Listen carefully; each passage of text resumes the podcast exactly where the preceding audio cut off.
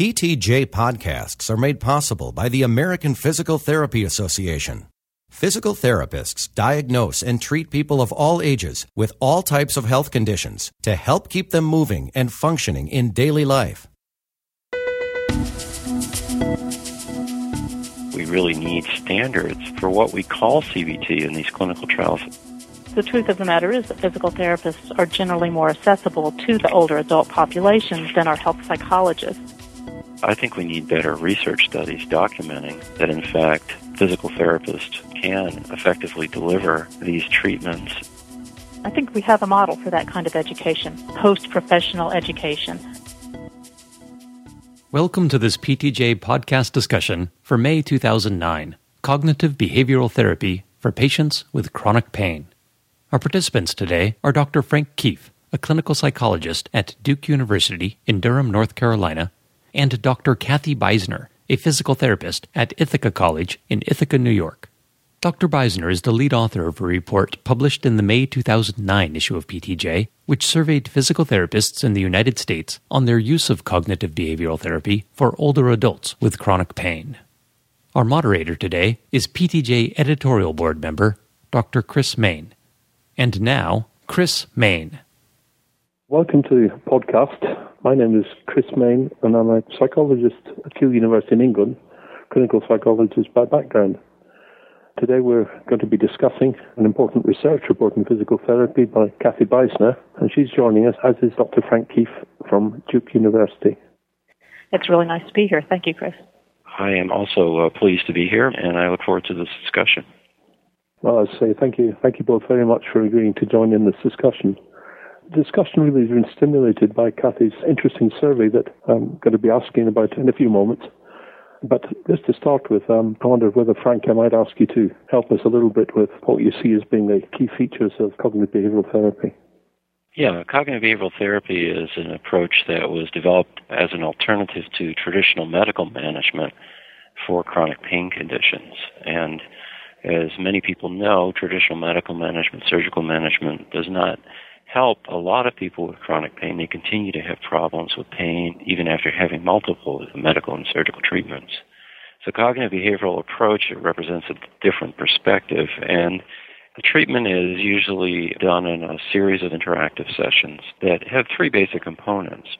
The first is educating patients, giving them a rationale for why cognitions, things like thoughts, beliefs, expectations can influence pain the rationale that also emphasizes how emotions can influence pain. There are skills that they can use to change the impact that thoughts and feelings and their own behaviors can have on pain. So that's one component, sort of an educational rationale. The second is the actual training and skills. Typical elements might include relaxation training, imagery, training in problem solving, and cognitive restructuring. The third component is training and strategies to help people maintain the learned skills that they've been introduced to. And as anybody that's tried to change a habit or a behavior, such as overeating or smoking, anybody knows it's a challenge to try to maintain these behavioral changes over time. So a major focus of treatment is helping people learn how to keep these skills into their daily routines over long time periods and to deal with the inevitable pain flares and ups and downs that occur in your ability to apply these skills. Frank, may I just follow up? Kathy's survey was really based on the use of CBT by physical therapists in older adults. Do you see any special opportunities or challenges in general trying to apply CBT principles to older adults? Yeah, that's a really good question. First of all, um, I think the older adult population represents a real opportunity. It's a really great population to work with because so many older adults have pain. If we just look at osteoarthritis alone, which is the most common pain problem in older adults, over 75% of older adults have osteoarthritis, and pain is the primary symptom of that. So there are many opportunities for older adults to apply what they learn about CBT to their pain and the thing that we found in our research with older adults, they're very open to using these techniques and seem to benefit from them substantially. Thank you. I wonder if we could move on, Kathy, to ask you a little bit about what stimulated you to set up this survey and one or two of the, the key findings. Sure. Well, the survey was really born out of my own clinical experience and that of my co-author, Cary Reid. Both of us have been working with older adults for quite some time and find the management of older adults with chronic pain to be particularly challenging. They may benefit from a treatment approach for some period of time, but then it doesn't really seem to last very long, so they have a lot of remission. The other thing that we found is that there's so many maladaptive coping strategies or pain behaviors that really need to be addressed. Not the pain itself, but the activity limitation, the withdrawal, and the social isolation. So while we might see some improvements gained, at least in the short term, with physical therapy focused on pain management and a focus on increase in function, our clinical experience shows that it just doesn't last long term. So there's interesting results in the psychological literature regarding the effectiveness of integrating cognitive behavioral therapy for decreasing disability in adults with a variety of pain syndromes. But most of this research has been done on working aged adults. So we were interested in whether or not we might be able to apply some of those findings to the older population because, as Frank just mentioned, it's a really interesting and challenging population to work with. So, like Frank was mentioning, they're very receptive to these techniques. But another wonderful thing about this population is that since most of them are retired, they also have more time on their hands that they might be able to practice the techniques during the day. So another thing that was of interest to Carrie and myself was the fact that the CBT mindset is consistent with physical therapy philosophy in that it's focusing on function rather than specifically on the pain and striving to increase activity levels. And some of the techniques that are used by cognitive behavioral therapists, such as relaxation techniques, are also used by physical therapists. So obviously we believe that integrating cognitive behavioral techniques in physical therapy practice may enhance the effectiveness of our PT treatments. And so the survey was really a first step towards this line of research to get an idea of how much physical therapists are already using these techniques. Thank you. That's very interesting. I just wondered whether you could let us know of any particularly interesting or surprising findings that came out of your survey.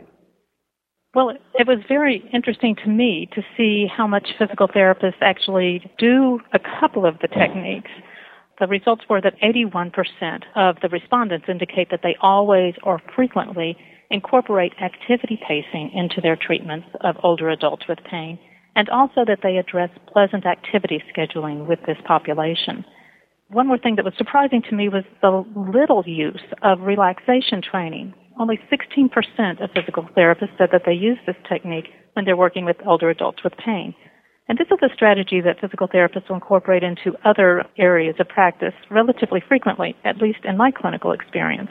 I used it on my very first clinical affiliation with the pulmonary population. But I think that for some reason physical therapists aren't thinking of using it with patients who have chronic pain. Have you any comment on that, Frank?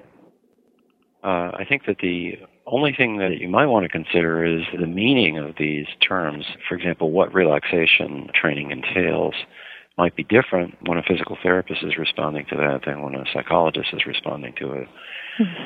So um, you didn't define the techniques, people simply responded to the brief survey. So, so that's something I think to keep in mind when interpreting this. You're absolutely right on that. I mean, the fact that 81% indicate that they talk to their patients about pacing their activities. Is that just a passing remark about you need to slow down, you need to stop before the pain flares up? Or is it that time-based pacing that you see so often in the psychology literature, such as in John Otis's book, from which a lot of these intervention ideas were drawn, giving them very structured practice to really work on activity pacing. That's a really good point that you bring out there, that we don't know the extent to which these things are emphasized in the physical therapy treatments. I think that's a key acknowledgement. It doesn't mean that one couldn't find out that information. One could structure another study to look at that in more detail if one was interested in. You know, I think what you say is absolutely true. The important thing, though, that we're bringing out in this is how interested physical therapists really are in this.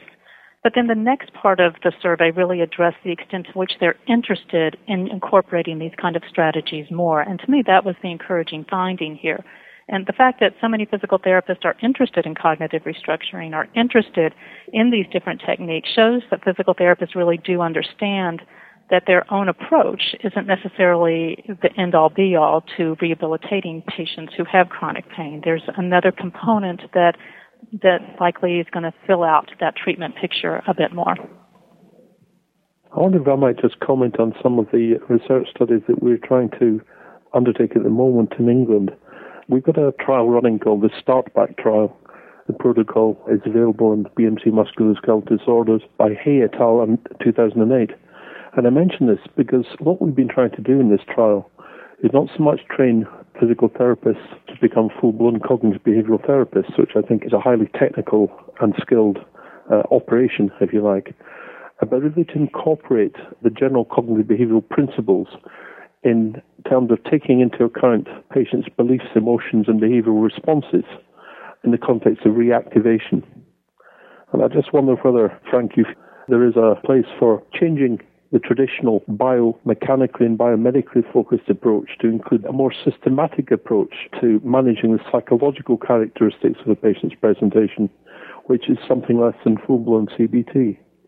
Yeah, I definitely agree about that and have participated in training of physical therapists along those lines and am currently involved in a trial in Australia where we're training physical therapists in techniques to deliver some of these interventions. Not calling this CBT, but really viewing it as a skills training approach based on cognitive behavioral principles. Yes, I think that's very helpful because sometimes it seems as if there's a bit of a turf war going on about who owns CBT. Uh, I don't see it so much as a turf war. I think the argument is more accurately characterized. If you're going to do this, how do you do it? And I think people are concerned who've been doing it for a while when the treatment is done in a way that doesn't really fit with what we know about principles of changing behavior. For example, extremely brief interventions delivered by people that have very little training with no ongoing supervision no interactive learning or minimal interactive learning and sandwiched in amongst a number of other things that happen to be happening in a session, that that approach doesn't really fall under the rubric of CBT. And I'm one of the strong advocates that we really need standards for what we call CBT in these clinical trials that are now appearing. There need to be standards as to when is a treatment actually meet what we would call a CBT or CBT inspired treatment. And I think it has to include some of these basic elements I've just mentioned. What's your take on this, Kathy? Well, I agree. I think that would be extremely helpful. You do look at the literature and the definitions of a cognitive behavioral perspective or cognitive behavioral therapy. It varies from article to article. I think it would be very helpful to have standard definitions of what is cognitive behavioral therapy or cognitive behavioral techniques. I do think, though, I'm encouraged to hear both of you speak about the importance of training physical therapists or having physical therapists be able to apply some of these principles in practice because the truth of the matter is that physical therapists are generally more accessible to the older adult population than our health psychologists. So developing training programs, educational programs to help physical therapists develop their skills in this area are very much needed. I wonder, Frank, can you give us some idea of how much training you think is needed to get people to be useful in tackling these specific behaviors? Well, I think it's much more than we're seeing in the literature. I think what we're seeing in the literature now is a growing use of inexperienced therapists, is a growing use of students. Some of these individuals have little experience with pain conditions. Many of the people lack basic background and familiarity with principles of behavioral or cognitive psychology. The other thing these trials show us is that the amount of training given to these therapists before actually working with patients is minimal, sometimes just a two or three day workshop. Often there's no description in the articles of ongoing supervision, which is really critical to master these skills. I think, too, we have to think about therapists who deliver CBT that that whole process of delivery and training needs to be just as systematic as what we're encouraging our patients to do. And I think that we're falling woefully short in the literature. This is a problem I see not only in studies by non-psychologists, but by psychologists as well. Well, it's a clear challenge you set this, Frank. Uh, Kathy, how do you think we might take things forward in terms of improving the quantity and indeed the quality of the use of cognitive behavioral techniques by physical therapists? You know, it's interesting, and there's a model for this out there right now within the geriatric section of the American Physical Therapy Association. There is a, series of courses now to certify physical therapists as specialists in exercise therapy for older adults.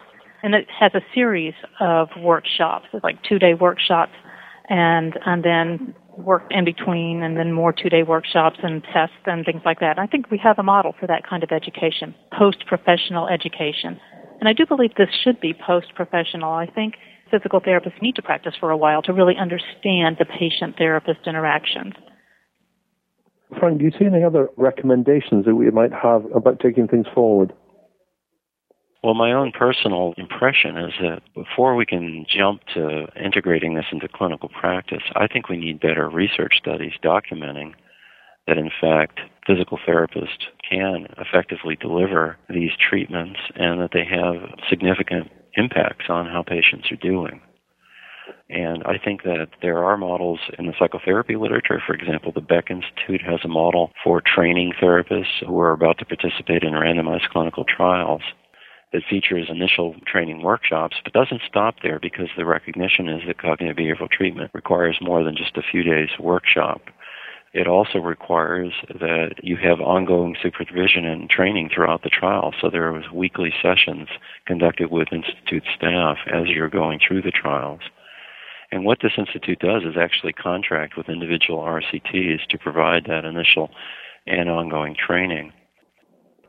It certainly seems to me there's reasons for optimism, um, but not false optimism, because I think what I hear from both of you is a really clear need for being much more systematic about what we do in terms of really measuring what we actually do with patients, because I think that some of the low back trials that I've been looking at and have been involved in were not at all clear what was actually done we were focusing on outcome and input characteristics, and we really made a fairly poor job in general about looking at what's done. But our time is reaching an end. Any more general observations? Well, one thing I wanted to touch on was the findings regarding cognitive restructuring. It did seem that people felt that they lack knowledge with regard to the use of cognitive restructuring in physical therapy sessions. And I think that's appropriately so. I think of all the skills that I teach psychologists, cognitive restructuring is the most challenging, particularly when it's not the only skill you're teaching people. In fact, you're teaching many other things. And particularly in populations where depression, anxiety disorders can be prominent. If you don't have that training and background and use of that skill, you can really have your hands full at that point. So I know that that's one area in particular. I think these points that we've raised about the need for training, ongoing supervision is absolutely critical. Kathy, have you got any closing observations? I just want to touch on what Frank just mentioned, and that is uh, cognitive restructuring. I do believe that physical therapists can address the issue with patients just so that they begin to be aware of the impact of their cognitions on their emotion and on the intensity of their pain but certainly taking it beyond that level is going to be very important for us to, to identify screening mechanisms to identify which patients really need help of a clinical psychologist because these people who have chronic pain are so susceptible to serious consequences. Well, there are a lot of trials going on currently into screening and targeting in various populations, and I think the days of the one size fits all are certainly past. But just let me thank you both very much indeed for what's been a very pleasant conversation and I hope our listeners find it of some interest. So thank you very much indeed, both of you. Thank you. Thank you.